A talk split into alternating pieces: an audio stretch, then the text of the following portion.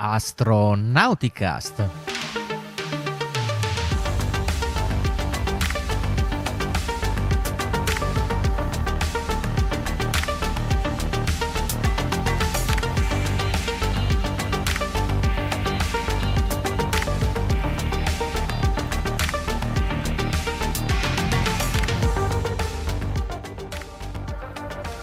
Buonasera, buonasera, buonasera e benvenuti a questo nuovo episodio di Astronauticast. Se ci state seguendo in diretta scusate che siamo in leggero ritardo, la configurazione è a 3, quindi la configurazione Soyuz stasera. Questo è Astronauticast, il podcast di ISAA, l'Associazione Italiana per l'Astronautica e lo Spazio, e oggi è il 17 novembre 2022. In questo momento la massa della Stazione Spaziale Internazionale è di 472 tonnellate e 8 kg. Vi invito a interagire con noi con le varie chat che state utilizzando se ci state seguendo su Facebook o su YouTube o su Twitch. Noi vediamo il, il vostro stream di eh, messaggi, quindi se magari c'è qualche domanda interessante proviamo anche a rispondere. Ma chi c'è stasera ai microfoni? Ho detto che siamo in tre, io sono Riccardo Rossi dall'Unione Terre d'Argine. Da Verona chi c'è? Da Verona c'è la Veronica che vi saluta. E da Darmstadt Ah, sì, sì, sì, ci sono anch'io, Marco Zambianchi da Darmstadt. Ciao, ben ritrovati a tutti.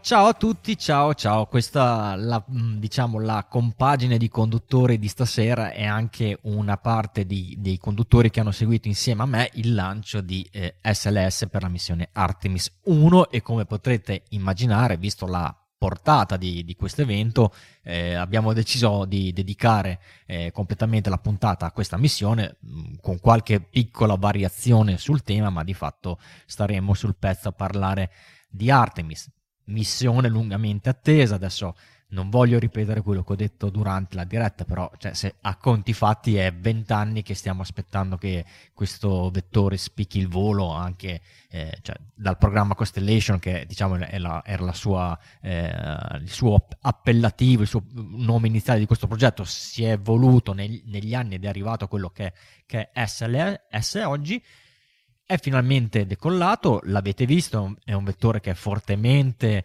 eh, derivato dalla tecnologia usata eh, per lo Space Shuttle, ma chiaramente è stata, questa tecnologia è stata eh, adeguata alle, insomma, tutte le innovazioni, alle innovazioni tecnologiche che sono eh, successe in questi vent'anni. Anzi, di più, perché se uno va a pensare al programma Shuttle, in realtà era nato assolutamente eh, subito dopo, a, insomma, alla, negli anni 60-70, quando già si pensava di mandare in pensione il Saturno 5, se, se, si è costruito lo shuttle, quindi pensate alla tecnologia che salto abbia, può aver fatto in, in, praticamente 50 anni. Quindi, ok, alla vista mi può sembrare qualcosa di già visto, ma in realtà la, la ciccia, la, la, la, tecnologia che sta dietro a SLS è assolutamente innovativa. Poi, piaccia o non piaccia questo tipo di approccio uh, a questo vettore di nuova generazione da parte di NASA, magari è meno Passate, passatemi il termine, è meno figo dello Starship di SpaceX, che è proprio una roba assolutamente avveniristica e mai vista prima, però tant'è che finalmente ha spiccato il volo. Eh, l'ho detto anche durante la diretta, forse una delle cose che mi, mi ha stupito di più, è, mi ha stupito, in realtà eh, lo sapevo già, è che questo vettore ha preso il volo praticamente la prima volta col suo volo inaugurale. Tutto quello che è stato fatto prima a parte i test statici a, a, a, terra per vedere che i motori funzionassero o altri sistemi più o meno critici fossero adeguati. In realtà il primo volo l'ha fatto sul campo, tutto quello che era stato fatto prima dal punto di vista del volo erano eh, simulazioni, quindi se vogliamo fare anche qui un altro paragone con SpaceX, che invece SpaceX preferisce eh, lanciare, distruggere, rifare, ricostruire, che è assolutamente lecito, è un metodo iterativo per poter eh, riuscire a portare a termine un progetto, invece NASA diciamo è vecchia scuola, tutto, magari c'è un, una marea di calcoli, una marea di carte, una marea, una marea di studi solamente sulla carta prima, ma eh, insomma, a conti fatti siamo arrivati eh, al dunque anche con SLS. C'era un simpatico sondaggio anche sul forum astronautico, Marco l'aveva accennato eh, anche durante la diretta del lancio, che, in cui eh, così goliardicamente avevamo fatto un sondaggio. Secondo voi chi decollerà prima, la Starship o SLS? Eh, c'è da dire che qualcuno ha votato dopo il lancio di, di, di, di SLS, quindi è stato un, un, po', un, po', sfalsato alla fine questo sondaggio, però insomma è una cosa che tutti quanti attendavano, è stato estremamente emozionante, forse l'unica nota eh, negativa del lancio è che il lancio è venuto in notturna, quindi sì, si è visto eh, un, un, lancio molto spettacolare. Marco ha anche raccolto alcun, alcune immagini che penso forse ha messo anche come link della settimana, adesso non, non, non lo so se queste, sì li ha messi, perfetto, eh, così potrete vedere le varie inquadrature del lancio, quindi dicevo un lancio notturna che ha fatto vedere sì eh, insomma, la luce incredibile che fa questo vettore quando parte, eh, lo spettacolo di luci, però magari in quota ecco, si inizia a perdere un po' diciamo, la, la visione del razzo che magari è una cosa che si riesce ad apprezzare meglio anche in, in un lancio di giorno, speriamo che i prossimi, accada, nei prossimi lanci si possa vedere anche questa sfumatura del lancio, ma del resto è stato tutto perfetto, l'emozione è stata grande per chi come me eh, si è avvicinato al mondo dell'astronautica. Ehm, con lo Space Shuttle risentire il rumore tipico anche solamente attraverso le cuffie. Non, è, non, non, ho, non, ho, avuto mai la fortuna di vedere un lancio dal vivo al contrario dei miei colleghi in particolare di Marco che ha visto sia un lancio Space Shuttle che anche un lancio di un Falcon 9 quindi ha, ha, come, ha, una, ha una, bella base di, di, di, paragone in prima persona. Comunque risentire il borbottio dei, dei booster è stato qualcosa di, eh, che, che, che mi ha toccato che mi ha emozionato e eh, che mi ha anche tenuto sul fiato sul, so, eh, sospeso per insomma, seguire tu, per tutto il tempo la, l'ascesa del razzo. E se mi avete sentito in diretta mi sono anche un po' inalberato dicendo ah ma che grafica del cavolo mi sta facendo vedere Nasi? In realtà la grafica stava funzionando perfettamente. Era, era, il, il, fatto era che, che, il lancio era assolutamente tranquillo e lineare e a parte le fiammelle così simulate dei, dei 4 RS25 che spingevano il, il core stage c'era ben poco da vedere in questa piccola animazione. Quindi quindi eh, tutto bene, il lancio è andato perfettamente da quello che sappiamo e adesso vero come, come siamo messi, come insomma il viaggio di Orion, come sta procedendo? Allora, sta procedendo benone per il momento, no, non ci sono ehm, contro, eh, controindicazioni.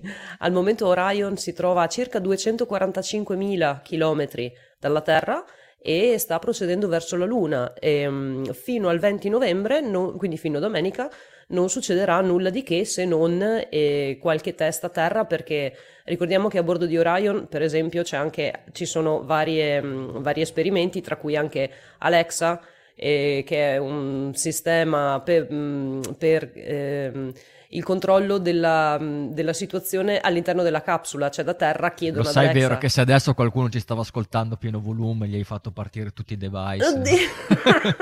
no, non lo so qual è la, la keyword per far partire, partire Alexa. È proprio quella di solito. Ah, un, tipo un ciao a lei, non, va, non lo dico più. Alicia e che niente se da terra chiedono non so com- com'è il sistema di riscaldamento che temperatura c'è all'interno della stazione come, come stanno andando i sistemi di volo lei risponde. Comunque a parte questo e che comunque sarà, potrà essere un aiuto in futuro quando ci sono gli astronauti a bordo, ci sono anche altri um, sistemi da testare un po' magari più um, con, con, più ciccia e, e questo è quello che stanno facendo al momento.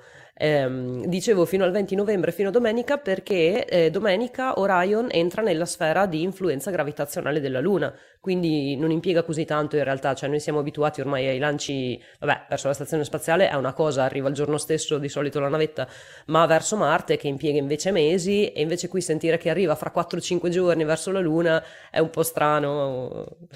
E, ehm, quindi il 20 novembre, domenica, arriva nell'influenza mm, lunare, nel, della, della, sfera lunare, e mentre il 21 novembre eh, c'è un po' più di carne al fuoco perché eh, si troverà al, al perilunio a, cen- a 139 km dalla superficie della Luna.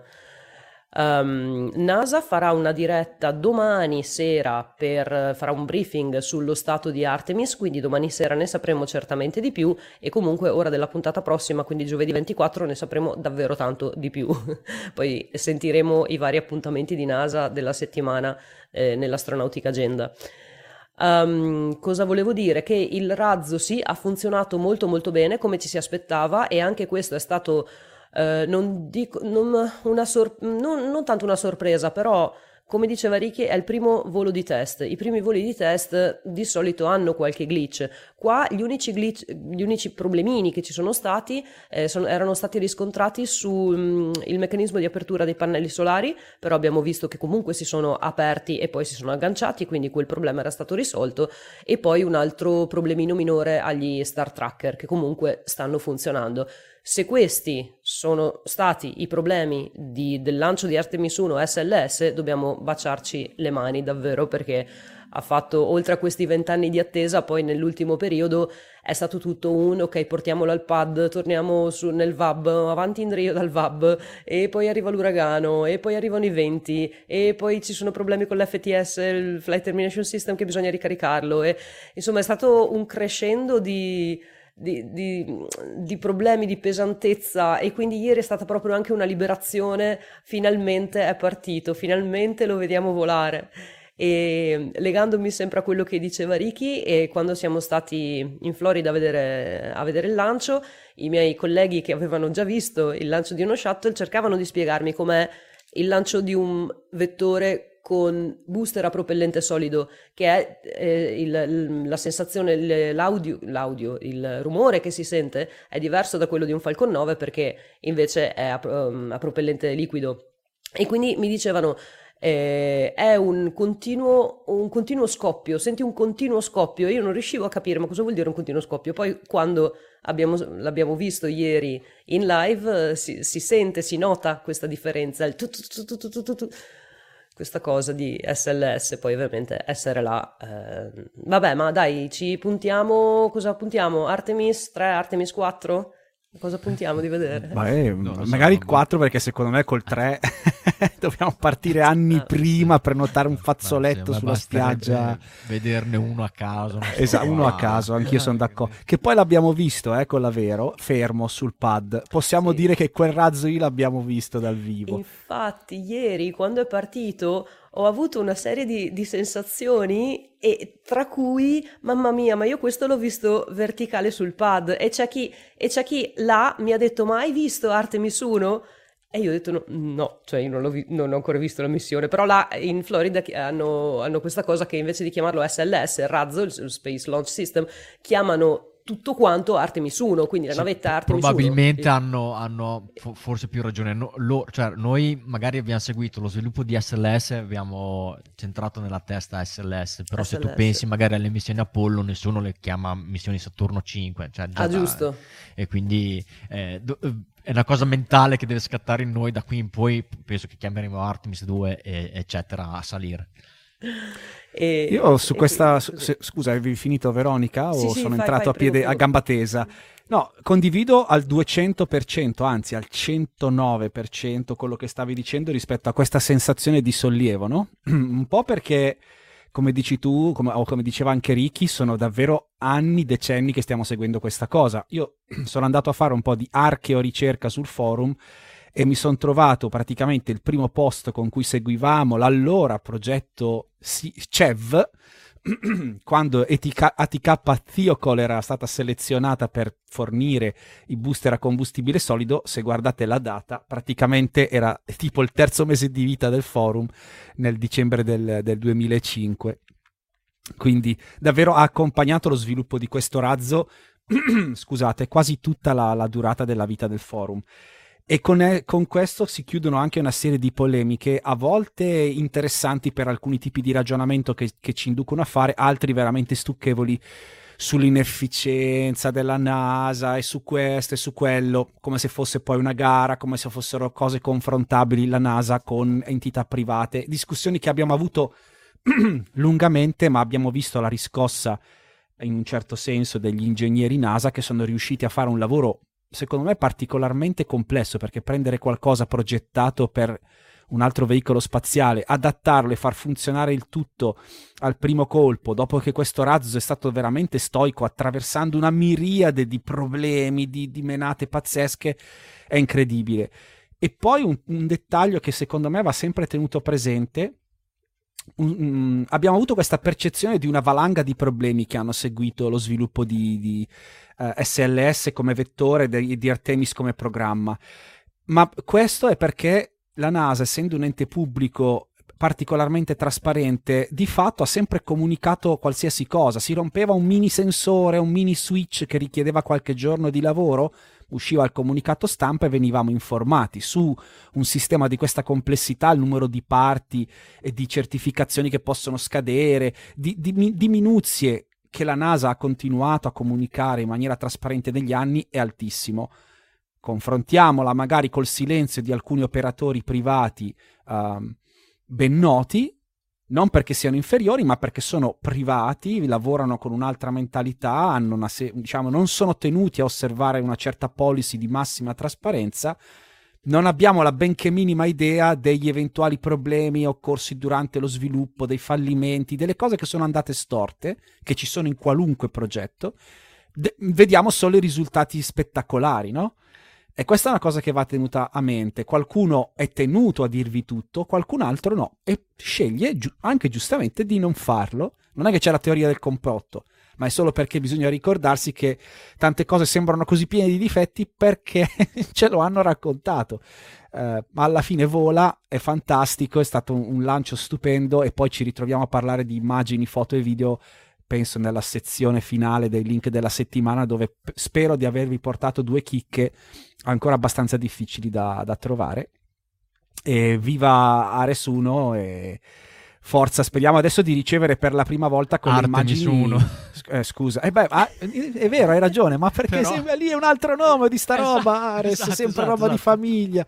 Niente, scusate ragazzi, sì, Artemis 1. E una cosa che mi emozionerà particolarmente sarà vedere nella mia generazione immagini che arrivano in diretta dalla Luna o vic- dalle vicinanze della Luna. Eh, riprese con questa torma di 16 telecamere che, che, e forse anche qualcosa in più che, che, ci sono a bordo e spero che NASA non si faccia sfuggire l'occasione di fare della buona divulgazione sfruttando un po' come la Junocam, no? la semplice spettacolarità di queste immagini inedite per chi non ha vissuto l'epopea lunare del, degli Apollo. Esatto, esatto, quindi io vi invito a seguire, il modo migliore per seguire comunque l'evolversi di questa missione è su forumastronautico.it chiaramente dove c'è un thread dedicato, su Twitter abbiamo Vero che eh, con l'account Chiocciolina Astronauticast vi twitta, vi fa sapere le cose più importanti, poi eh, ovviamente ci sentiremo la settimana prossima se c'è qualcosa da, da raccontarvi, vi, vi racconteremo sicuramente qualcosa. Dalla chat chiedono se ai tempi dell'Apollo quanto ci mettevano? Penso eh, tu intenda, Monica, eh, se eh, più o meno i tempi che sta impiegando Orion dalla Terra alla Luna sono paragonabili a quelli di Apollo. In realtà più o meno sì, perché è una missione, insomma, eh, per, per, prendere per esempio Apollo 11, che stavo guardando giusto, giusto le date, lanciate il 16 luglio, l'allunaggio eh, è successo il 20, quindi quattro giorni eh, Orion ci sta mettendo un po' di più, però non paragonare le due missioni perché eh, non sono attualmente paragonabili, visto che eh, quella di Apollo 11 era una missione dall'lunaggio, chiamiamola tra virgolette diretta, invece in questo caso eh, Orion dovrà fare una serie di manovre che lo porteranno a mettersi in un'orbita molto eh, ellittica intorno alla Luna per poi ritornare eh, verso Terra sarà tutta un'altra storia quando effettivamente SLS o, o, o la missione Artemis, in questo caso eh, quella che prevederà l'atterraggio di eh, astronauti eh, sulla Luna, sarà un profilo eh, molto molto diverso perché implicherà una, un, uno step intermedio, una, la presenza di qualcosa già in orbita lunare al quale eh, fare un, un aggancio provvisorio. Gli astronauti da Orion passeranno dentro questa struttura struttura che in questo caso potrebbe essere il Lunar Gateway, che è una stazione spaziale che eh, dovrà essere messa in orbita lunare e la stanno effettivamente costruendo i primi moduli, oppure potrebbe essere uno Starship appo- apposito fatto da SpaceX dove gli astronauti eh, trasborderanno, poi scenderanno e eh, atterreranno eh, definitivamente eh, sulla Luna e poi tornando eh, si ri- riagganceranno a questa stazione orbitale o modulo orbitale che, che ci sia e poi torneranno verso Terra. E proprio a questo proposito della paventata insomma, collaborazione stretta del programma SLS con SpaceX, eh, Marco ci può raccontare una, un qualche cosa in più che, che si è scoperto in questi giorni. Lo faccio subito, Ricky, ma prima una piccolissima chicca. Vai pure. per chiudere, per chiudere su, su Artemis 1, e cioè che ci sono nello spazio ben quattro nuovi viaggiatori. Non possiamo definirli astronauti, ma il nostro bot che tiene traccia di chi in questo momento è in volo nello spazio ha piazzato ai primi quattro posti i quattro occupanti della capsula Orion in questo momento, che sono il comandante Munikin Campos, Helga, il cui nome tradisce una nazionalità tedesca, Shaun the Sheep, che è un po' la mascotte messa a bordo da ESA, e Snoopy, eh, la mascotte messa a bordo da, da, NASA. E sono alcune delle chicche che vi offriamo attraverso io, i servizi del nostro forum, eh, comprese le loro schede personali, come le abbiamo di qualunque altro astronauta con tutte le loro imprese. Quindi, sì, così potete farvi un'idea anche poi visivamente di, di chi siano questi, questi manichini che sono a bordo cosparsi di sensori per raccogliere dati e informazioni sull'ambiente in cui poi andranno a vivere, a volare, a operare gli astronauti che raggiungeranno la Luna eh, o solo in orbita o per atterrarci con le prossime missioni, eh, con le prossime missioni di... Eh, è caduto Marco, ma, sparito, al, Marco. ma, al, volo leggo dalla chat interna che anche tu, vero, volevi dire qualcosa sì. riguardo le tempistiche? Sì, volevo aggiungere qualcosina in merito mh, alla domanda di, mh, di Intanto Monica. è tornato Marco. Chiesto... Marco Artemis. posto. Artemis. Ti prendo il posto. Volevo aggiungere una cosa in merito alle tempistiche di volo di questa navetta. Ieri in live eh, Ricky spiegava questo questa, questa immaginina qui che io ho trovato in bassissima risoluzione ehm, in merito ai periodi disponibili di volo e diceva che eh, le, le aree verdi sono quelle in cui la missione Artemis 1 avrebbe, sarebbe durata 25-26 giorni. In, le aree verdi più scure invece sono quelle in cui la missione sarebbe durata una quarantina di giorni. Inizialmente la missione era stata progettata per durare 25-26 giorni. Poi hanno visto che ehm, i periodi di lancio erano troppo radi, infatti qua se vedete ce n'è più o meno uno, forse due al mese, e hanno chiesto al team di progettazione del, della traiettoria di cercare una soluzione. E um, ovviamente questi periodi, cioè perché ce ne sono così pochi? Per quella serie di limitazioni che spiegava Ricky ieri, se- ieri in, uh, in, live, quindi la questione dell'illuminazione. Orion non deve essere um, eclissata da, da, da, dalla Terra o dalla Luna per poter mandare, no, dalla, dalla Luna per poter mandare i dati a Terra. De, poi deve rimanere in orbita un tot, insomma c'è una, una serie di limitazioni per cui le, i periodi di lancio sono solamente uno o due. Sì, eclissata anche dalla Terra, vero? Perché era un problema non solo di comunicazioni, ma anche per eh, insomma, far lavorare i pannelli fotovoltaici. Quindi poteva essere un problema essere eclissata proprio anche dalla Terra. È vero. Quindi il team di progettazione delle traiettorie, il flight, eh, come si chiama? Il flight eh, Dynamics. Dynamics, esatto eh, è riuscito a, trov- a, a, scovare degli ulteriori periodi in cui Orion avrebbe potuto rimanere in orbita molto di più.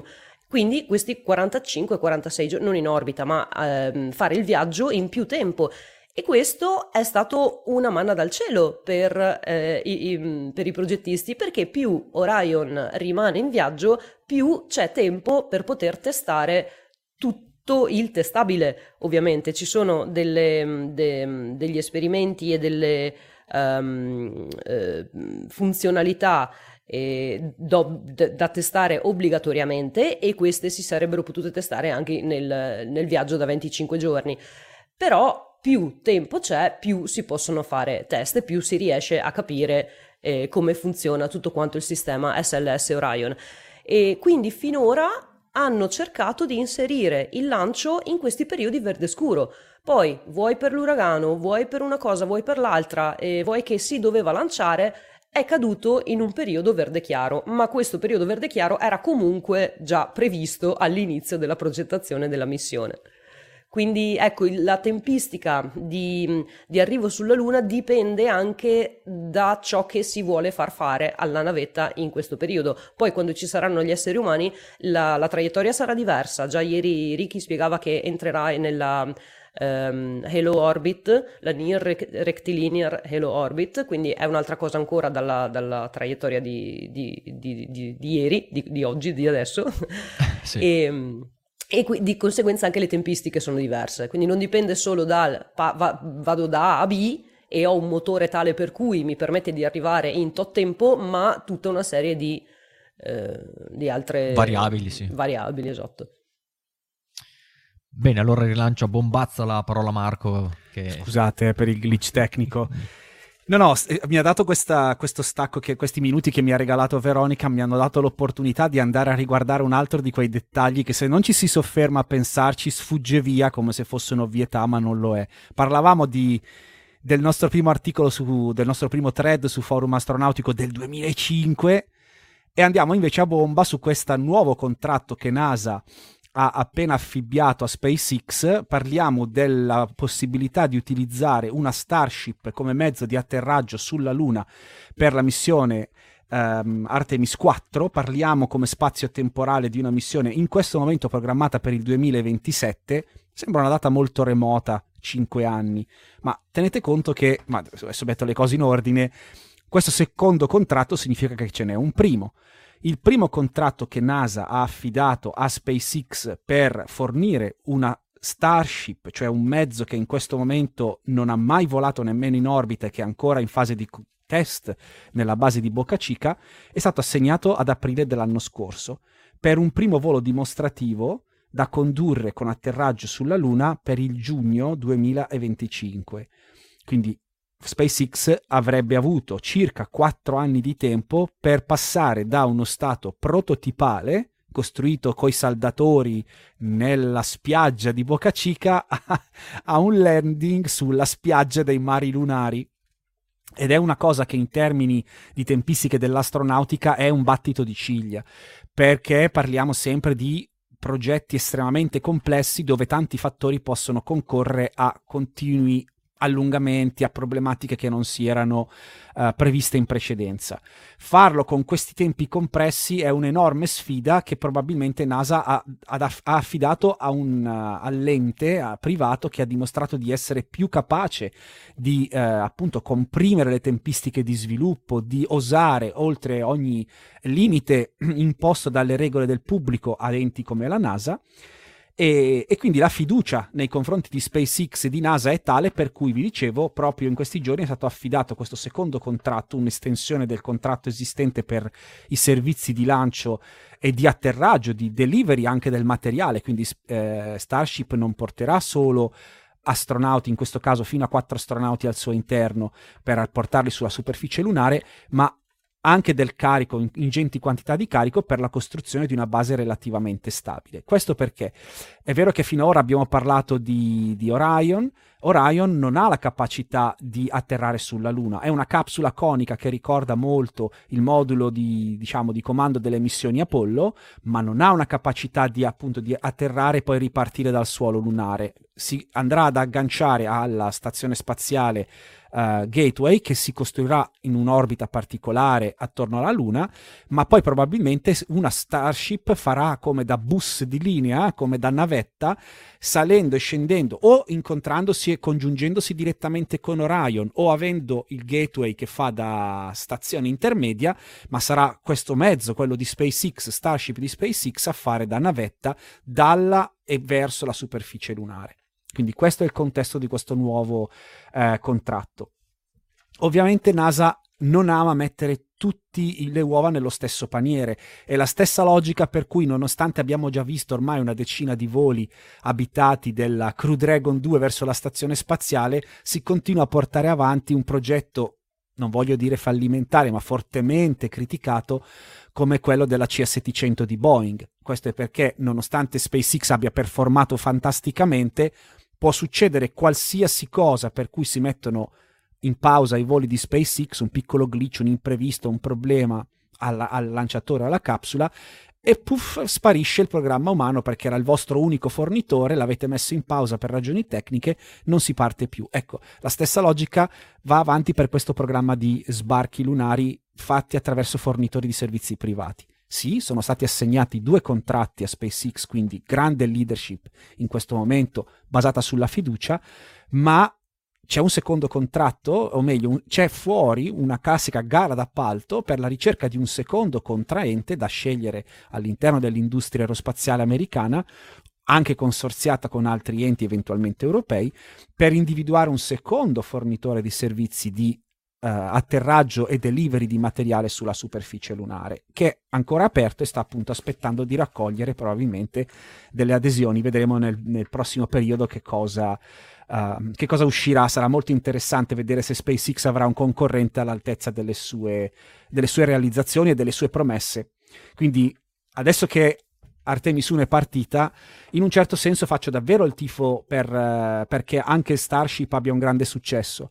Perché guardando sulla carta a, un, a, un'altra delle discussioni che stiamo avendo su forum astronautico, cioè arrivato a questo achievement, qual è prossima il prossimo obiettivo, il prossimo grande obiettivo che potrebbe avere NASA? Sicuramente quello di portare i suoi astronauti in maniera sicura sulla superficie lunare e di riportarli a terra un po' per seguire il mantra delle missioni Apollo, ma questa volta lo farà attraverso almeno la primissima volta, lo primo sbarco lunare di questo, di questo secolo avverrà con un mezzo di SpaceX se tutto, se tutto, andrà per il meglio. Quindi Starship deve avere successo per rispettare questa tabella di marcia veramente strettissima. Siamo alla fine del 2022, staremo a vedere se non ci saranno, eh, come dire, eh, delay, spostamenti in avanti del lancio dimostrativo del giugno 2025 della prima Starship che arriverà sulla superficie lunare, ma per il momento non se ne parla, quindi nel giro di poco più di due anni dovremmo vedere sulla rampa di lancio probabilmente del Kennedy Space Center, credo io, no? che abbiamo visto in stato embrionale ad aprile,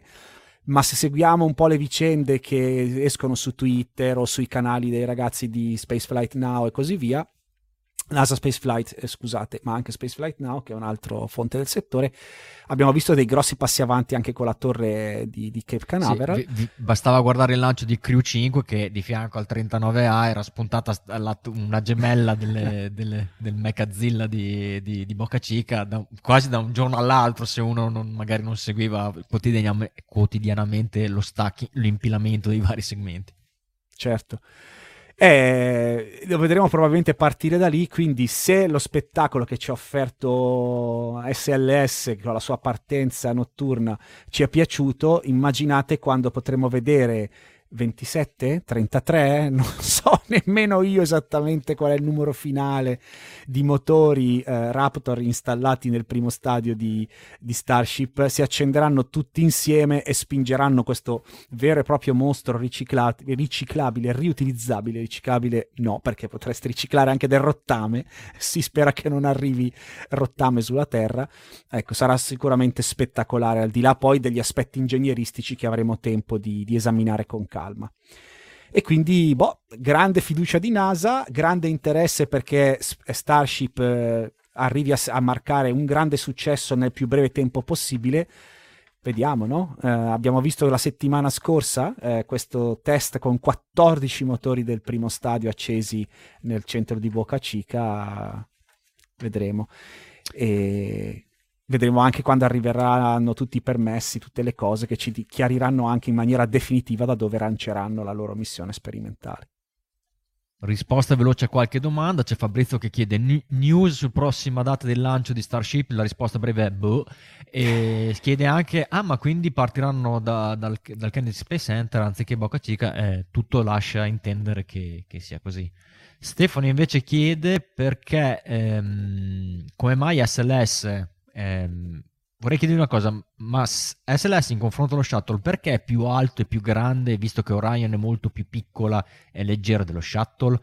Allora, devi eh, vederlo come, diciamo, come mh, mm, capacità del vettore. Lo Space Shuttle, cioè STS, quindi lo Space Tra- Transportation System, aveva la capacità di portare in orbita bassa 30 tonnellate, che va benissimo per portare in orbita bassa un orbiter. SLS ha una capacità di 95, il blocco 1, quello che vediamo ora, di 95 tonnellate in orbita bassa. Dici, cavolo, 95 tonnellate, quanti cavolo di Orion riesce a portare eh, in orbita bassa? sì, in orbita bassa, però dobbiamo andare sulla Luna che è tutto un altro paio di maniche e ci vuole una, tutta un'altra potenza, ecco perché ci vuole un vettore molto molto più potente, cosa che eh, lo shuttle, il sistema shuttle non avrebbe potuto fare. Quindi diciamo sì, che ci sono almeno due fattori importanti. Uno che si porta appresso lo, il secondo stadio, un bel po' di propellente per spingere il trenino di Orion verso la Luna ma numero due c'è un, c'è un cambiamento architetturale, cioè dove era montato eh, il veicolo con gli astronauti, no? Se vi ricordate, lo shuttle era montato letteralmente sul fianco del, del, sol, del um, dell'external tank del core stage diciamo quello sì. che oggi è il sifolotto arancione di, del, degli SLS mentre per ragioni di sicurezza ma anche di design immaginate una capsula appesa di rato cioè anche a livello aerodinamico sarebbe stato un po' un problema no, giustificare una posizione del genere, la capsula è stata spostata sopra. Quindi a livello, se vogliamo proprio parlare solo di altezze, la semplice distribuzione dei componenti di questo sistema di lancio è assemblata non più in orizzontale ma in verticale, quindi sali. Veronica, scusa, ti avevo interrotto forse. E no, volevo sì. Mm, sì, no? Penso sì che o no? Sia, penso che ci sia forse sì, brutto. un po' di confusione fra lo shuttle, il Saturno 5 e, e SLS. Ci dica, signorina. No, perché Ce ne cioè, parli. SLS, SLS recupera dei mm, motori dello shuttle, sì. però l'altro razzo che andava verso la, un- la Luna era il Saturno 5.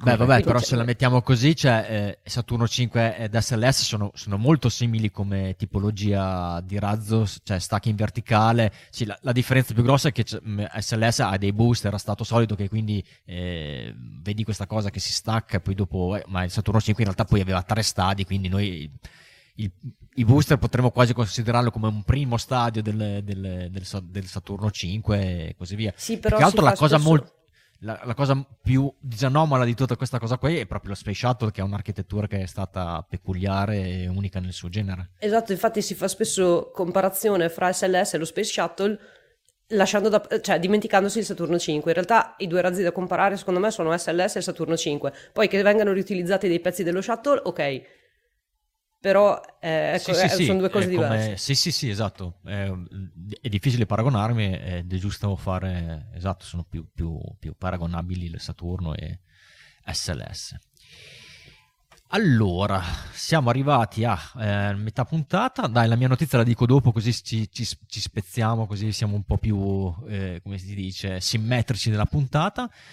Parli- volevo ringraziare prima di tutto tutti quelli che ci hanno seguito durante eh, la diretta, eh, noi lo ricordiamo, siamo un'associaz- un'associazione senza scopo di lucro e per noi è molto importante, la cosa, anzi la cosa più importante è che voi ci facciate conoscere, quindi se vi è piaciuto quello che avete visto durante la diretta, se vi piace quello che state vedendo stasera, se magari se qualcuno dei nostri ascoltatori non ci aveva mai visto prima, ci fate veramente un grosso, grosso, grosso favore se ci condividete. Tutto qui. Vi chiediamo questo, quindi se siete sui vari social di riferimento con cui state guardando la puntata, condivideteci. Se siete su Facebook, magari mettete anche un like sulla pagina. Se siete su YouTube, mettetevi in eh, un subscribe, iscrivetevi al canale, così come su Twitch. E, però vogliamo anche ringraziare i vari articolisti che ci aiutano a, insomma, a preparare le puntate. Insomma, noi, a parte eh, noi tre o noi cinque, insomma, chi vedete, chi sentite nel, nel podcast, in realtà abbiamo una nutrita un nutrito gruppo di redattori che preparano delle notizie che poi andiamo a, pubblicare sul nostro portale di notizie Astronauti News e spesso eh, ci eh, eh, prendiamo come riferimento queste news. Adesso stasera Marco è forse autoreferenziale, penso perché l'ha, l'ha scritto lui stesso l'articolo che mi è andato a raccontare, però normalmente ci, eh, ci, ci, ci rimpagliamo, ci, ci, affidiamo ai nostri articolisti che ringraziamo. Ringraziamo i vostri commenti che su Facebook eh, sono numerosissimi anche grazie alla missione di Samantha Cristoforetti. Eh, la, la, vostra interazione con noi tramite Facebook è molto molto cresciuta e tanti commenti d'apprezzamento sono eh, molto molto graditi. Le condivisioni ve le ho già dette, abbiamo qualche elenco di donatori, Marco pronto sotto mano, se non ce l'hai fa lo stesso. Perché dico donazioni? Perché noi, pur essendo un'associazione senza scopo di lucro, accettiamo volentieri delle donazioni spontanee per sostenerci. Sostenerci cosa significa? Che ci potete dare un piccolo aiuto eh, di quanto volete per, insomma, per pagare l'hosting dei nostri siti, per pagare l'attrezzatura che utilizziamo per fare il podcast, per pagare le... visto che adesso abbiamo dovuto fare, eh, formalizzare la nostra associazione, il nostro statuto l'abbiamo dovuto adeguare al nuovo eh, statuto per le asso- associazioni del terzo settore, abbiamo dovuto pagare un commercialista per farci fare tutta la documentazione, insomma tutte queste spese eh, vive per che ci servono per mantenere viva l'associazione, se ci date una mano, visto che noi siamo volontari, se abbiamo qualche contributo in più, noi lo spendiamo lì, abbiamo anche un bilancio eh, rendicontato se siete interessati a sapere che fine fanno i vostri soldi e se fate una donazione superiore ai 18 euro potete ricevere in omaggio la tessera di sostenitore. Adesso vado a vedere l'immagine se c'è, questa è la tessera del 2022 che vedeva come protagonista l'elicotterino Ingenuity che su Marte sta, dato tanta soddisfazione nei suoi voli, il primo drone mai utilizzato su un, su un, su un posto che non fosse la Terra, quindi al di, al di, fuori del pianeta Terra. E quindi fra un po' partiremo con la preparazione della scheda del 2023 Normalmente chi si inizia ad associare adesso che è novembre, eh, spesso forfettariamente magari gli mandiamo sia la, la, tesserina vecchia che la tesserina nuova, insomma non è, eh, non è obbligatoria questa, questa, discriminante del 2023, anche perché la tessera non vi dà diritto assolutamente a niente, è solo una, un, insomma, un riconoscimento che vi diamo per la vostra donazione particolarmente generosa. Quindi grazie, grazie, grazie a tutti.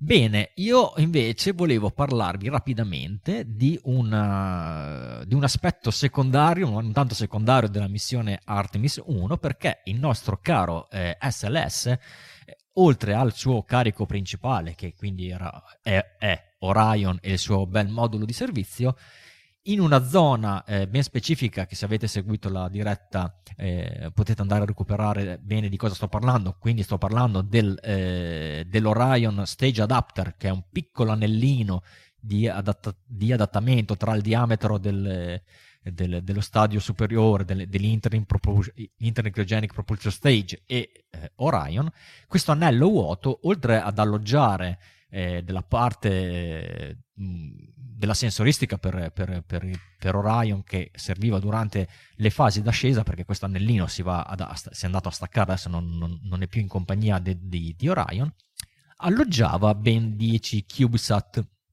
I CubeSat, se lo sapete, sono dei piccoli eh, satelliti a basso costo, eh, 10x10x10 cm normalmente, poi dopo si possono eh, insomma, raggruppare, gru- eh, classificare, ecco non mi viene la parola, se sono più grossi, ad esempio se, se, se sono fatte da, due modulini si chiamano CubeSat 2U, perché magari sono, non sono più dei cubi ma sono dei parallelepipedi 10x10x20.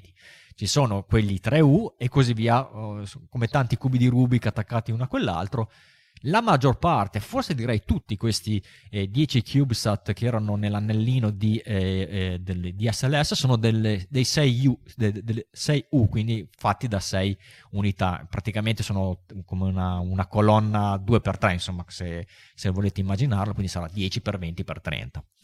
10, quindi tantissime università, tantissimi istituti, tantissimi eh, enti hanno approfittato insomma, del, del, grosso potere propulsivo di SLS per insomma, imbarcare queste piccole missioni che come vi dicevo sono a basso costo, sono standardizzate, quindi eh, lo stesso anello adattatore può alloggiare eh, ta- diversi CubeSat che tanto per come è fatta la specifica dei CubeSat hanno anche le stesse interfacce di, di comunicazione, di elettricità e, t- e, quant'altro proprio per essere il più possibile versatili e essere portati in orbita da eh, vuoi che sia un lanciatore, vuoi che sia un dispenser attaccato alla Stazione Spaziale Internazionale, insomma sono assolutamente versatili e sono il top se magari uno, si, se uno ha, la, ha la fortuna di avere un'università o un'azienda che magari è interessata a lanciare qualcosa nello spazio, diciamo che il punto d'accesso più semplice è eh, questa, questa tipologia, il CubeSat.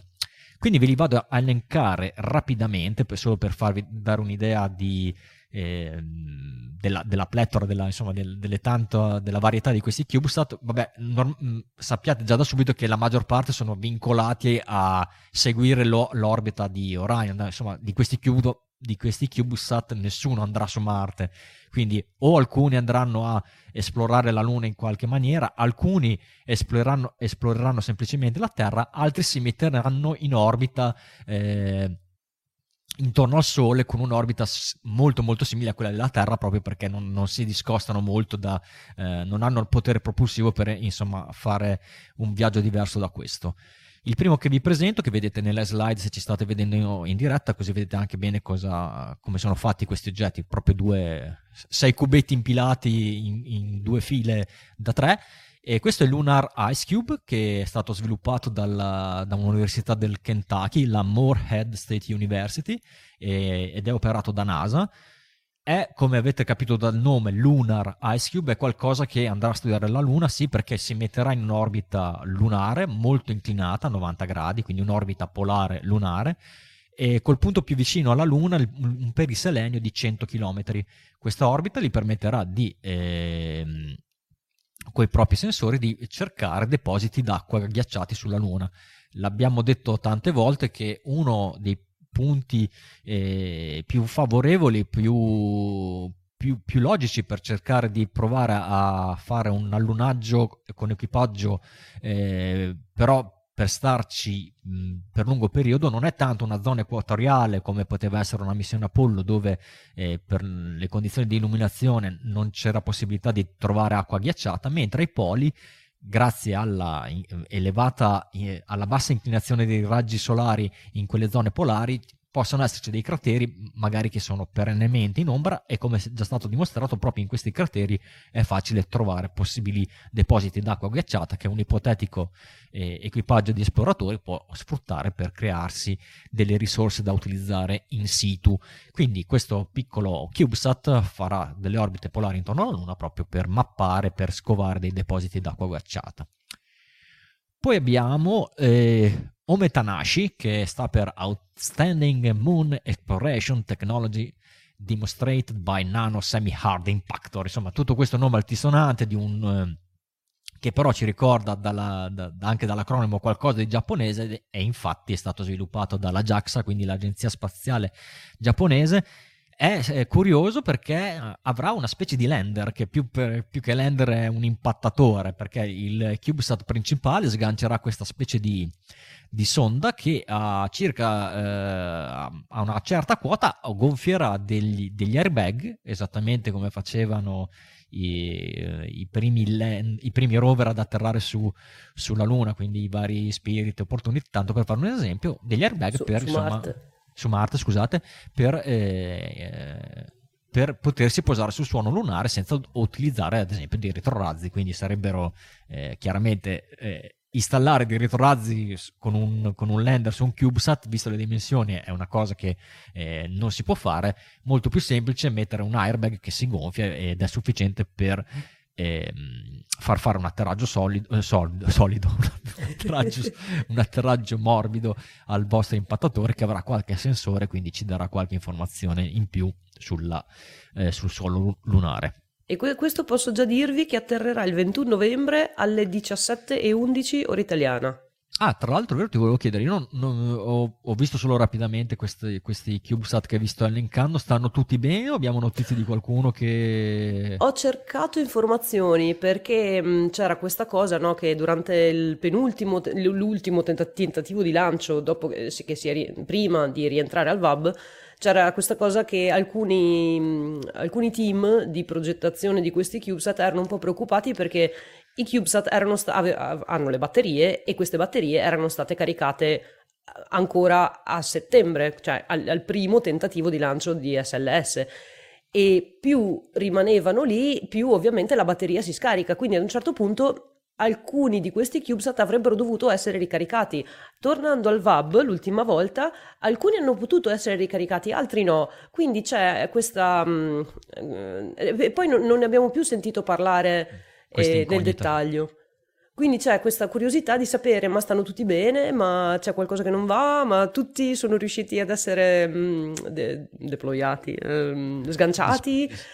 E cercavo anche su Twitter oggi, solo che avevo un po' da fare e non sono riuscita a trovare informazioni, se non che proprio Omotenashi inizialmente sembrava instabile, cioè la, le antenne del DNS, del DSN, del Deep Space Network, ehm, non, non, riuscivano a contattarlo con regolarità. Dopo però a una certa ora hanno, cominci- hanno cominciato a ricevere un segnale stabile, quindi sembra che Omotenashi perlomeno stia bene. Gli altri non, non ho informazioni. Va bene, speriamo che stiano bene, ma...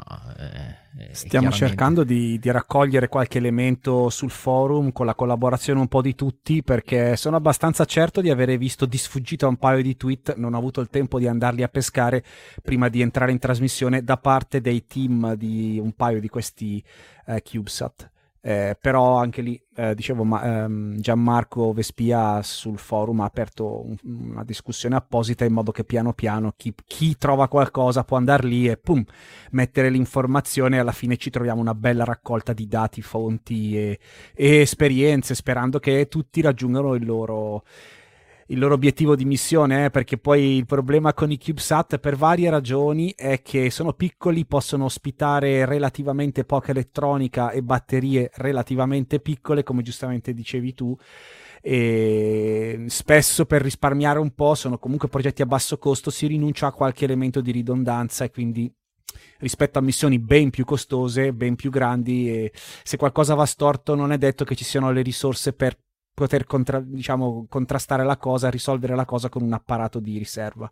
Vediamo. Spesso in questi casi anche dei radioamatori ben attrezzati possono mettersi in ascolto e cercare di captare qualche segnale e dare, dare una mano ai, ai vari team. Assolutamente. Paolo Amoroso ha appena pubblicato Ricky, non so se l'hai visto, hai avuto no, la sensazione no. telepatica che qualcosa si stesse muovendo. Il link a un sito f- da verificare come attendibilità, ma credo che sia abbastanza ok, eh, con le frequenze di alcuni di questi satelliti, per cui magari qualche radioamatore particolarmente attrezzato può provare a dare una mano.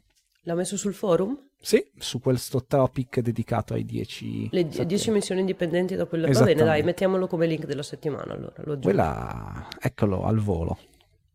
Continuando la carrellata c'è Equuleus, che è un Equilibrium Lunar Earth Point Space, Spacecraft, che eh, come anche in questo caso l'acronimo ci suggerisce, va a studiare un punto di equilibrio tra la Terra e Luna, infatti va in, in orbita lagrangiana proprio per eh, insomma, piazzarsi in questo punto e utilizzare i, i propri strumenti di bordo per eh, misurare la densità del plasma appunto in questi punti di equilibrio quali sono i punti lagrangiani. Non ho segnato quale esattamente punto lagrangiano andrà ad esplorare, però sarà quello Terra-Luna, immagino.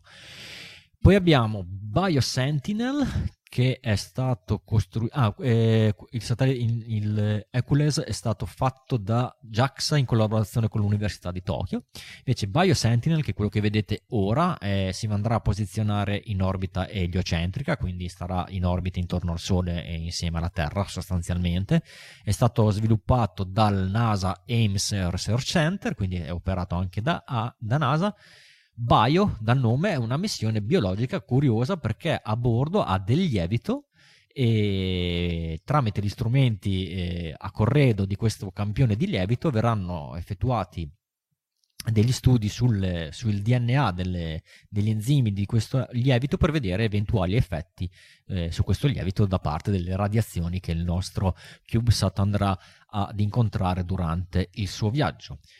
Poi abbiamo Argomune, che per noi italiani è particolarmente interessante perché è stato eh, è un progetto coordinato dall'Agenzia Spaziale Italiana e come eh, potete capire dal nome eh, c'è di mezzo anche Argotech, azienda italianissima che è spesso eh, in, coinvolta in progetti che hanno a che fare con lo spazio, la Stazione Spaziale Internazionale e l'obiettivo di Argomon sarà fornire delle immagini eh, significative, leggo, della, delle varie fasi del, di volo di SLS, cioè fin quando immagino sia tiro. Adesso vediamo questa fotografia evocativa, si vede lui, si vede eh, l'Interim Propulsion Stage che sta, eh, che sta orbitando, quindi se, se, arriveranno qualche immagine probabilmente la mh, mm, CubeSat che almeno dal punto di vista visivo sarà quello che ci regalerà delle immagini più uh, significative più anche eh, capibili dal, eh, dal, da, da, dal, pubblico più generalista piuttosto che magari l'altro satellite che va a studiare la densità del plasma che magari no, non è di primo uh, appeal per tutti. Nia Scout, Orb, eh, Nia Scout e basta. Questo satellite eh, che vedete nella fotografia è stato mh, mm, progettato dal Marshall Space Flight Center, quindi è una, una delle tante eh, dei laboratori eh, a, affiliati a NASA e c'è anche una co- collaborazione del JPL. Come vedete, questo CubeSat un, è dotato di una grossa vela solare e, e, potrebbe essere utile per andare a studiare da un po' più vicino qualche near Earth eh, asteroid, cioè questi oggetti che eh, eh, popolano la, l'orbita eh, nei pressi della Terra e se magari uno avrà di questi oggetti una, un, un'orbita compatibile con le, propul- le, capacità propulsive di questa vela solare, che quindi eh, delle vele solari sono già uh, state lanciate, testate, funzionanti, però eh, sono de- de- immaginate delle, dei grossi fogli eh, di, di Domopac, se, pro- se, posso fare un paragone un po' dissacrante, che sfruttano la pressione solare per fare manovrare il satellite è già stata testata, questa tecnologia funziona, però gli impulsi che, a, a, che, che, si riescono ad ottenere con questa tecnologia sono modesti, quindi bisogna che il target, che l'obiettivo non sia uh, troppo fuori dalla portata del, del, del, nostro CubeSat, però di questi oggetti ce ne sono tanti e può darsi che uno sia eh, visitabile da eh, questi CubeSat. Poi tra l'altro... Eh, per questo tipo di missione non era possibile fare una pianificazione dire ok andiamo a studiare questo eh, asteroide di preciso che sappiamo perfettamente eh, dov'è col fatto che SLS non si sapeva mai quando si lanciava era, mh, mm, era impossibile fare una pianificazione precisa però eh, si cerca di, eh, di, attendere un oggetto potenzialmente eh, buono per essere visitato. Poi abbiamo Luna HMAP sviluppato del, dall'Università dell'Arizona e operato da NASA è molto simile al primo satellite che vi ho, il primo CubeSat, quindi a Lunar Ice Cube, perché anche lui si metterà in orbita polare, anche lui avrà come scopo eh, di, eh, quello di trovare tracce di giacimenti d'acqua ghiacciata sulla Luna, però ha il vantaggio che ha un periselenio di solamente 5 km contro i 100 km di, del primo CubeSat, quindi si avvicinerà molto molto molto di più alla superficie lunare e questo eh, presumibilmente gli darà più risoluzione e più possibilità di magari trovare qualche cosa sulla superficie lunare. Poi abbiamo Lunar Luna IR, quindi Luna IR, eh, sviluppato dalla Lockheed Martin, è un satellite con una strumentazione spettroscopica che eh, indagherà eh, la superficie lunare eh, soprattutto dal punto di vista termico, ecco perché si chiama LUN-IR. Lavorerà con uno spettrometro che lavora sulla banda degli infrarossi per darci informazioni sulla distribuzione termica della superficie lunare che andrà a investigare. Siamo al penultimo, tenete duro, abbiamo il Team Miles.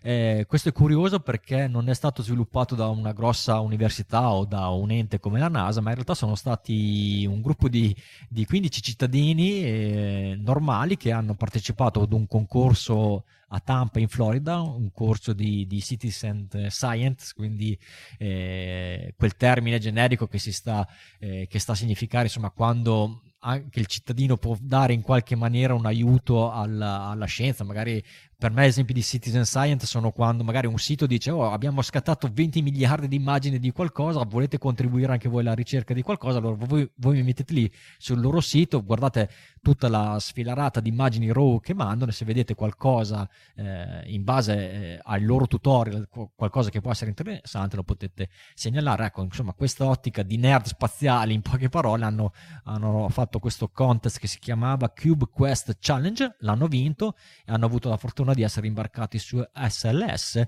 e in pratica questo satellite ha un sistema propulsivo al plasma innovativo e si vuole testare il suo funzionamento. Anche qui la propulsione al plasma è un tipo di propulsione elettrica, quindi basta, non c'è un propellente vero e proprio, si mette un gas, eh, di solito è l'oxeno, e, e viene accelerato eh, con, ehm, con insomma, un piccolo acceleratore di particelle, chiamiamolo così, quindi eh, è molto molto molto efficiente come motore, però la, la, propulsione anche in questo caso, la spinta, l'impulso specifico è molto molto ridotto, quindi va benissimo per missioni di lunghissima durata che eh, gli oggetti accelerano sempre sempre di di più, se invece dovete eh, staccarvi dalla Terra con un vettore come SLS, ecco, non lo potete fare con una propulsione a ioni perché non avete abbastanza propellente. Comunque questo è un sistema magari diverso da quelli che sono già eh, in funzione, tante sonde tante sonde hanno imbarcate di propulsore a ioni. Qui leggo che è una, un dimostratore per un innovativo plasma thruster. Adesso non, non so i dettagli, magari c'è qualcosa di più da sperimentare. Abbiamo Beh, l'ultimo. Con- congratulazioni anche al nome, Tim Miles, per un CubeSat che studia la propulsione al plasma. Ci sta. esatto. Star Trek. Ultimo satellite eh, QSP, da, operato dal JPL ma eh, progettato dalla Southwest Research Institute di San Antonio, Texas, è una sonda eh, che andrà a studiare i campi magnetici che, eh, che sco- de- del Sole, praticamente eh, non andrà verso il Sole come vi dicevo prima, ma misurerà l'intensità dei campi magnetici lungo la sua orbita eliocentrica, quindi la sua orbita intorno al Sole, non tanto diversa dall'orbita terrestre, perché per tutto quello che vi dicevo prima. Ecco, questo più o meno è la carrellata. Eh, ve l'hanno detto già eh, Vero e Marco, c'è un, for- un, post dedicato sul forum che eh, se siete interessati alle missioni specifiche eh, lì ci saranno aggiornamenti o se magari conoscete qualcuno in, in, coinvolto in uno di questi progetti che venga a scrivere eh, come eh, così persona informata dei fatti eh, gli aggiornamenti così noi andiamo a, a, così, a, popolare questo thread e renderlo un po' più, eh, un po' più ricco di informazioni. Benissimo, passiamo ai link della settimana, ce n'è una sfilarata di Marco. Sì, dai, due li avevo preparati oggi, ma sono sì. praticamente simili. Uh, si tratta di due filmati uh, che sono trovabili su YouTube da qualche ora, ma sempre perché scaricati e ricaricati da persone sui loro canali personali con, uh, diciamo, risoluzioni e bitrate abbastanza discutibili. Va- vanno benissimo per goderseli tranquillamente, eh? non, non, è un problema. Non però se, se, vogliamo fare un po' più puristi e qui Ricky potrebbe sostenere la causa, no? Sì, sì, ma qui siamo eh, praticamente ci sono questi che rimettono i video a, a, pixel oppure quelli che su YouTube trasmettono immagini live di Orion che sono riprese da prima che poi rimettono sì. si vedono da cioè insomma con calma, ma invece Marco ha fatto un bel lavorino sono andato alla fonte, ho detto ma dove le hanno trovate queste immagini tutte... dal momento che non sono state viste, almeno non tutte durante la diretta, in particolare il primo link che ho messo che riguarda ehm, i, diciamo la, la, le partenze, le part- eh, la partenza di Artemis 1 vista da vari angoli. È una cosa che risale questa, questa ancora ai tempi dello shuttle, devo dire, perché eh, già allora c'erano varie telecamere sparse sulla, non solo sulla rampa di lancio e vicino al VAB, diciamo dentro al Kennedy Space Center, ma altre distribuite lungo la costa che seguivano l'ascesa della, dello Space Shuttle in varie angolazioni. Ecco, c'è questa stessa, esattamente questa stessa impostazione fatta però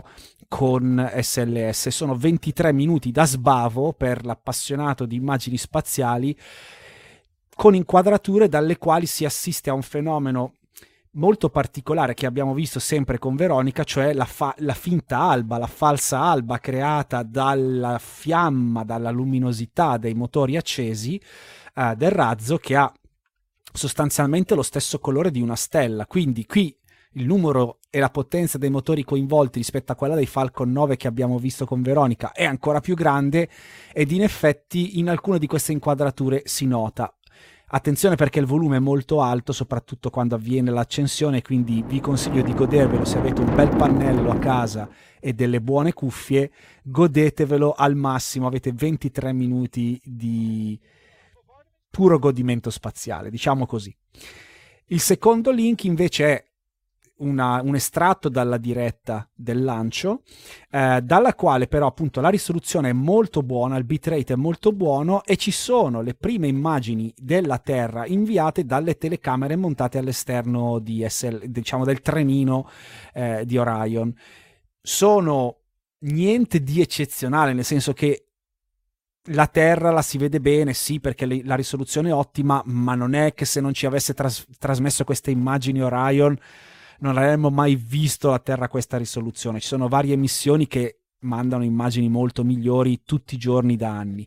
Ma è la prima volta che rivediamo qualcosa di paragonabile a un'immagine iconica che arriva dalle eh, missioni Apollo, in particolare da Apollo 8, che è Earthrise, e cioè la Terra vista via via che si fa sempre più piccola e questo è quello che io aspetto, ma che non c'è in questo filmato, cioè di vedere la Terra eh, sorgere o comunque essere nel cielo, nelle vicinanze però della Luna che occupa il nostro satellite, che occupa la maggior parte eh, della, dello schermo. Ecco Ricky, grazie per chi ci sta seguendo in video. In questo momento vediamo proprio una di queste immagini che tra l'altro ci mostra la parte posteriore con i sistemi di manovra e propulsivi del, dello stadio, de, diciamo del modulo di servizio europeo, che è il grande contributo della nostra agenzia spaziale europea al progetto eh, Ehm, Orion e Artemis che garantirà probabilmente ad alcuni dei nostri astronauti il posto a bordo nelle spedizioni che raggiungeranno la, la Luna. Quindi due link assolutamente per godereci delle immagini spaziali. L'altro, gli altri due link invece li ho messi durante la nostra chiacchierata di stasera. Giustamente Veronica ci faceva notare che il miglior paragone il miglior metodo di paragone forse per SLS è il Saturno 5 e uno dei più grandi divulgatori del web, spaziali del web a mio parere che è Everyday Astronaut. A suo tempo ha messo insieme una collezione di immagini create da lui e di video con moltissimi dettagli perché fa un lavoro eccezionale di ricerca quando confeziona i suoi video che fa proprio questo, in cui fa proprio questo, cioè paragonare il progetto del Saturno 5 con il progetto del lanciatore SLS che viene utilizzato come vettore nel programma di Artemis e, e, quindi niente, è in inglese forse l'unico difetto, ma con l'utilizzo di Google Traduttore copiate e incollate il link a quella pagina che trovate nelle note dell'episodio e vi fa Google da traduttore se non riuscite a seguirlo. Gustatevi il video perché appunto è estremamente istruttivo e con questo potrete un po' paragonare prestazioni, dimensioni, tutte le cose che anche in chat ho visto molte domande e considerazioni su questo argomento.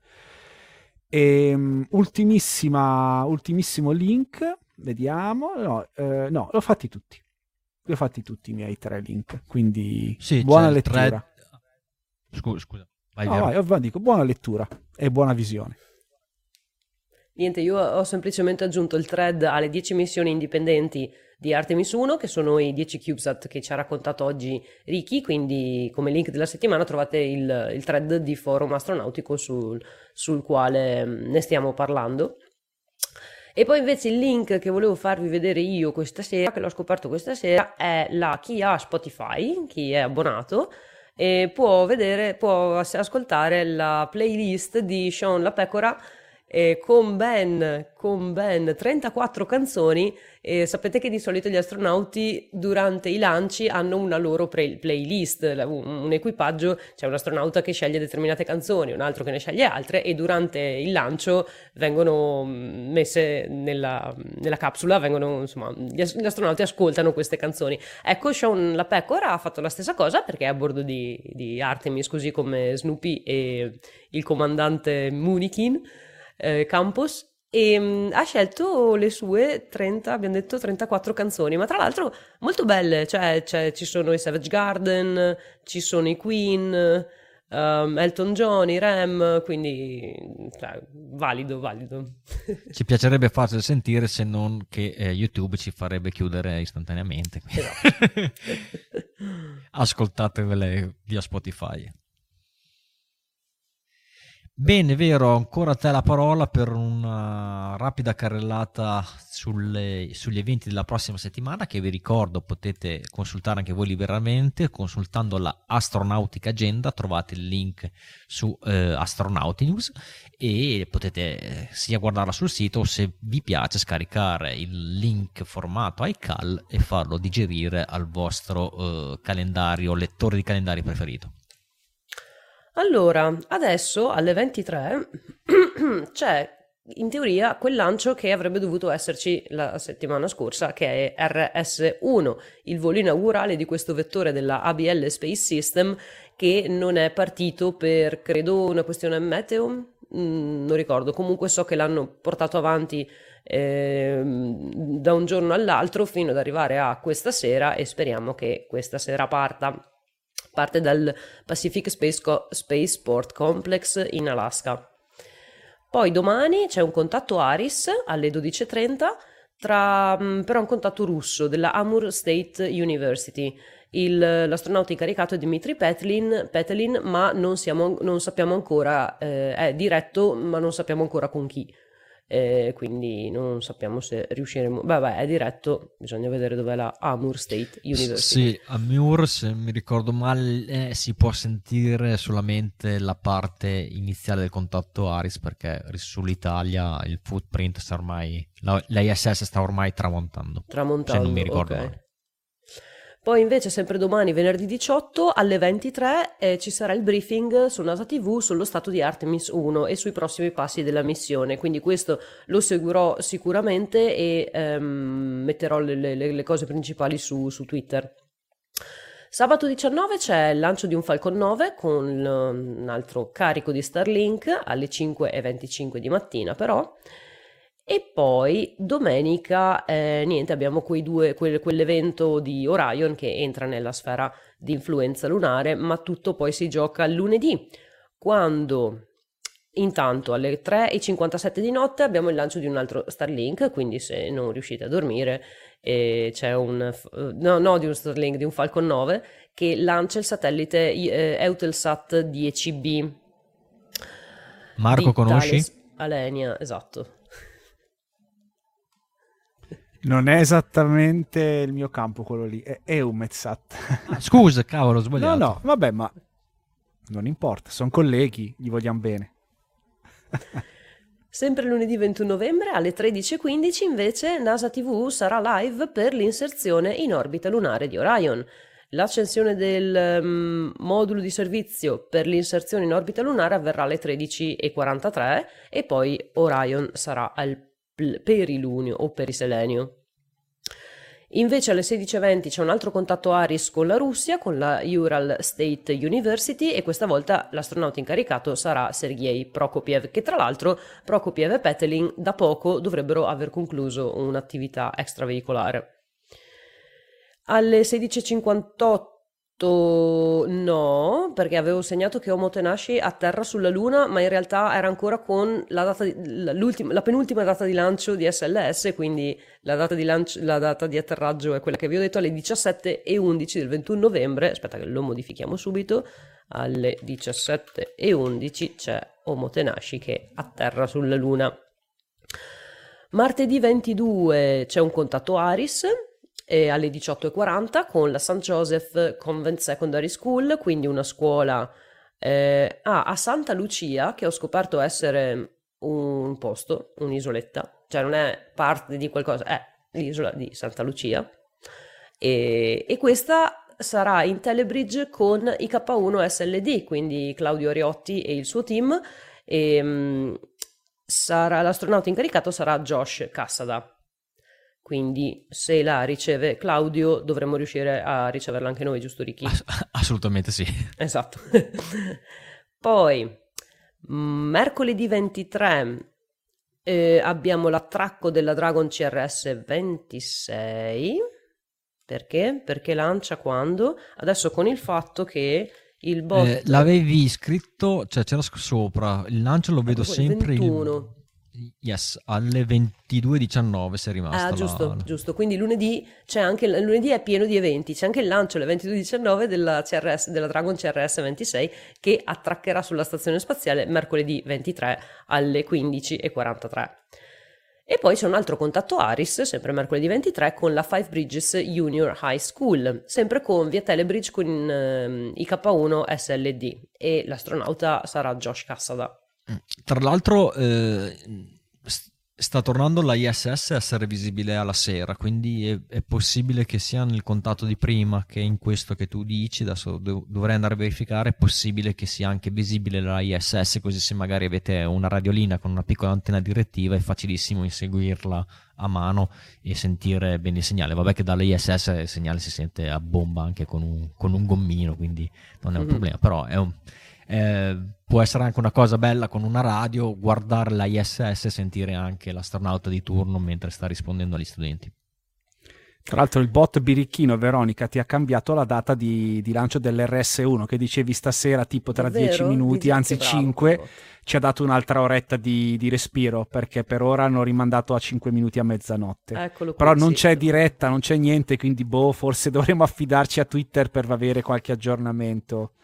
Sì, eh, essendo il primo lancio di, di un'azienda, cioè, succede che non ci siano dirette. Infatti, se andate a vedere sotto mm, tipo il, il tweet di, della ABL con scritto: Ah, noi lanciamo, l'avevo visto l'ultima volta. Ah, stasera lanciamo, c'è una serie di commenti. Ma perché non fate la diretta? Ma ci siete su YouTube? Ma perché? Ma dovreste fare la diretta? Ma, quindi, mm, vabbè, magari alla prossima, al prossimo lancio.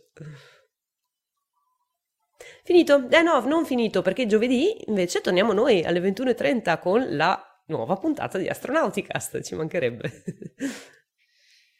Bene, bene, allora direi che possiamo iniziare a salutarci. Un attimo che tiro fuori la soundboard perché il buon Mike stasera non c'è. Tac, soundboard Riccardo, tac. Vi ringraziamo come sempre per averci seguito sia durante il lancio che eh, abbiamo, abbiamo, fatto questa diretta, ma è stato bello avere tanti, tanta gente che guardava il lancio nonostante l'orario. Grazie per averci ascoltato questa sera in diretta o anche a tutti quelli che ci ascoltano in differita. Come ha detto Vero, l'appuntamento è per la prossima settimana.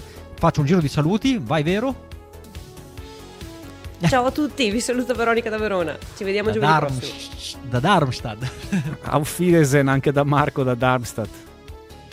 E dall'Unione Terre d'Argine vi saluta Riccardo Rossi e ci vediamo alla prossima. Ad Astra.